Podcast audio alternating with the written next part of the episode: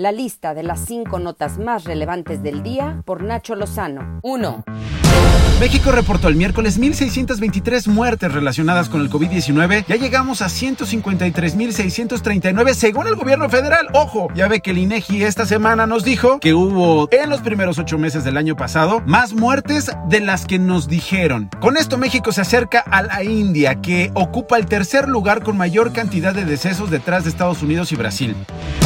The New York Times elaboró una proyección de vacunación en el mundo. ¿Cuánto tardarían naciones en terminar la inmunización? Fíjese, Israel, si sigue el paso al que va, concluiría en un mes, en cuatro semanas. Reino Unido en tres meses, Estados Unidos en seis meses, Brasil en tres años, seis meses. Y México, si sigue aplicando la vacuna como la está aplicando ahorita, tardaría aproximadamente ocho años y nueve meses en vacunar a toda su población. Argentina, 13 años y nueve meses. Ayer a México llegó el contenedor con el antígeno para la fase 3 de la vacuna anticovid del laboratorio alemán CureVac, en la que participarán 8.000 voluntarios de la Ciudad de México, Querétaro, Guadalajara y Monterrey. 2. En la mañanera, Javier May, el secretario de Bienestar, fue cuestionado sobre la participación de los servidores de la nación en brigadas de vacunación. Son trabajadores del gobierno, de- del gobierno federal. Ellos realizan una tarea importante porque llegan a los lugares donde nunca se llegaba. Entonces ellos ayudan a que, eh, igual que Sedena, que Salud, que eh, las Fuerzas Armadas, estén tranquilos, nosotros no actuamos igual, no somos lo mismo, ¿no? Nosotros no, no nos hemos robado ni una elección.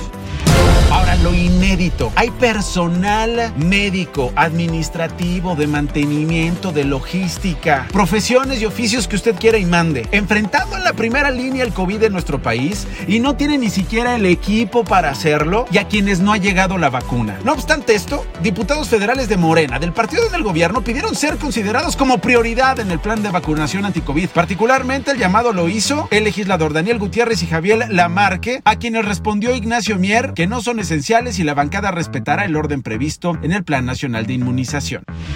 José Alfonso Suárez del Real, el secretario de Gobierno de la Ciudad de México, volvió a dar positivo por COVID-19 y está hospitalizado. En agosto del año pasado fue la primera vez que enfrentó la enfermedad. 3.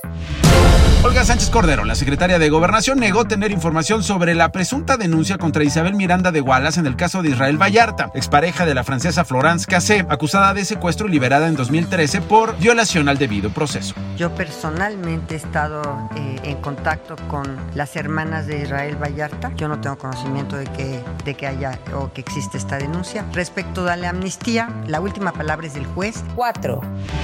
La Asociación Sindical de Pilotos Aviadores y Aeroméxico llegaron a un acuerdo. Debido a la crisis financiera que la compañía atraviesa, ASPA concedió un ahorro de 350 millones de dólares en los contratos colectivos de trabajo, con lo cual los trabajadores disminuirían sus ingresos, sus sueldos. Aeroméxico retirará la solicitud que realizó ante la Secretaría del Trabajo y Previsión Social para dar por terminada la relación laboral con ellos. 5. Estados Unidos de América exige una investigación internacional robusta y clara sobre los orígenes del virus SARS-CoV-2. La Casa Blanca pidió que un grupo de científicos estadounidenses acompañe y conozca el trabajo de los 10 investigadores de la Organización Mundial de la Salud que llegaron a Wuhan para investigar el origen de este virus que mire cómo ha puesto al planeta. Y mientras tanto, en China se realizan pruebas rectales para detectar contagio del virus. De acuerdo con autoridades de salud de ese país, estos test se estarán aplicando en varios barrios de Pekín que ha registrado rebrotes. ¿Por qué rectales? Pues porque el virus permanece más tiempo en el aparato digestivo que en las vías respiratorias. Lo que nos faltaba. Estas fueron las cinco notas más relevantes de la lista, haciendo orden del caos.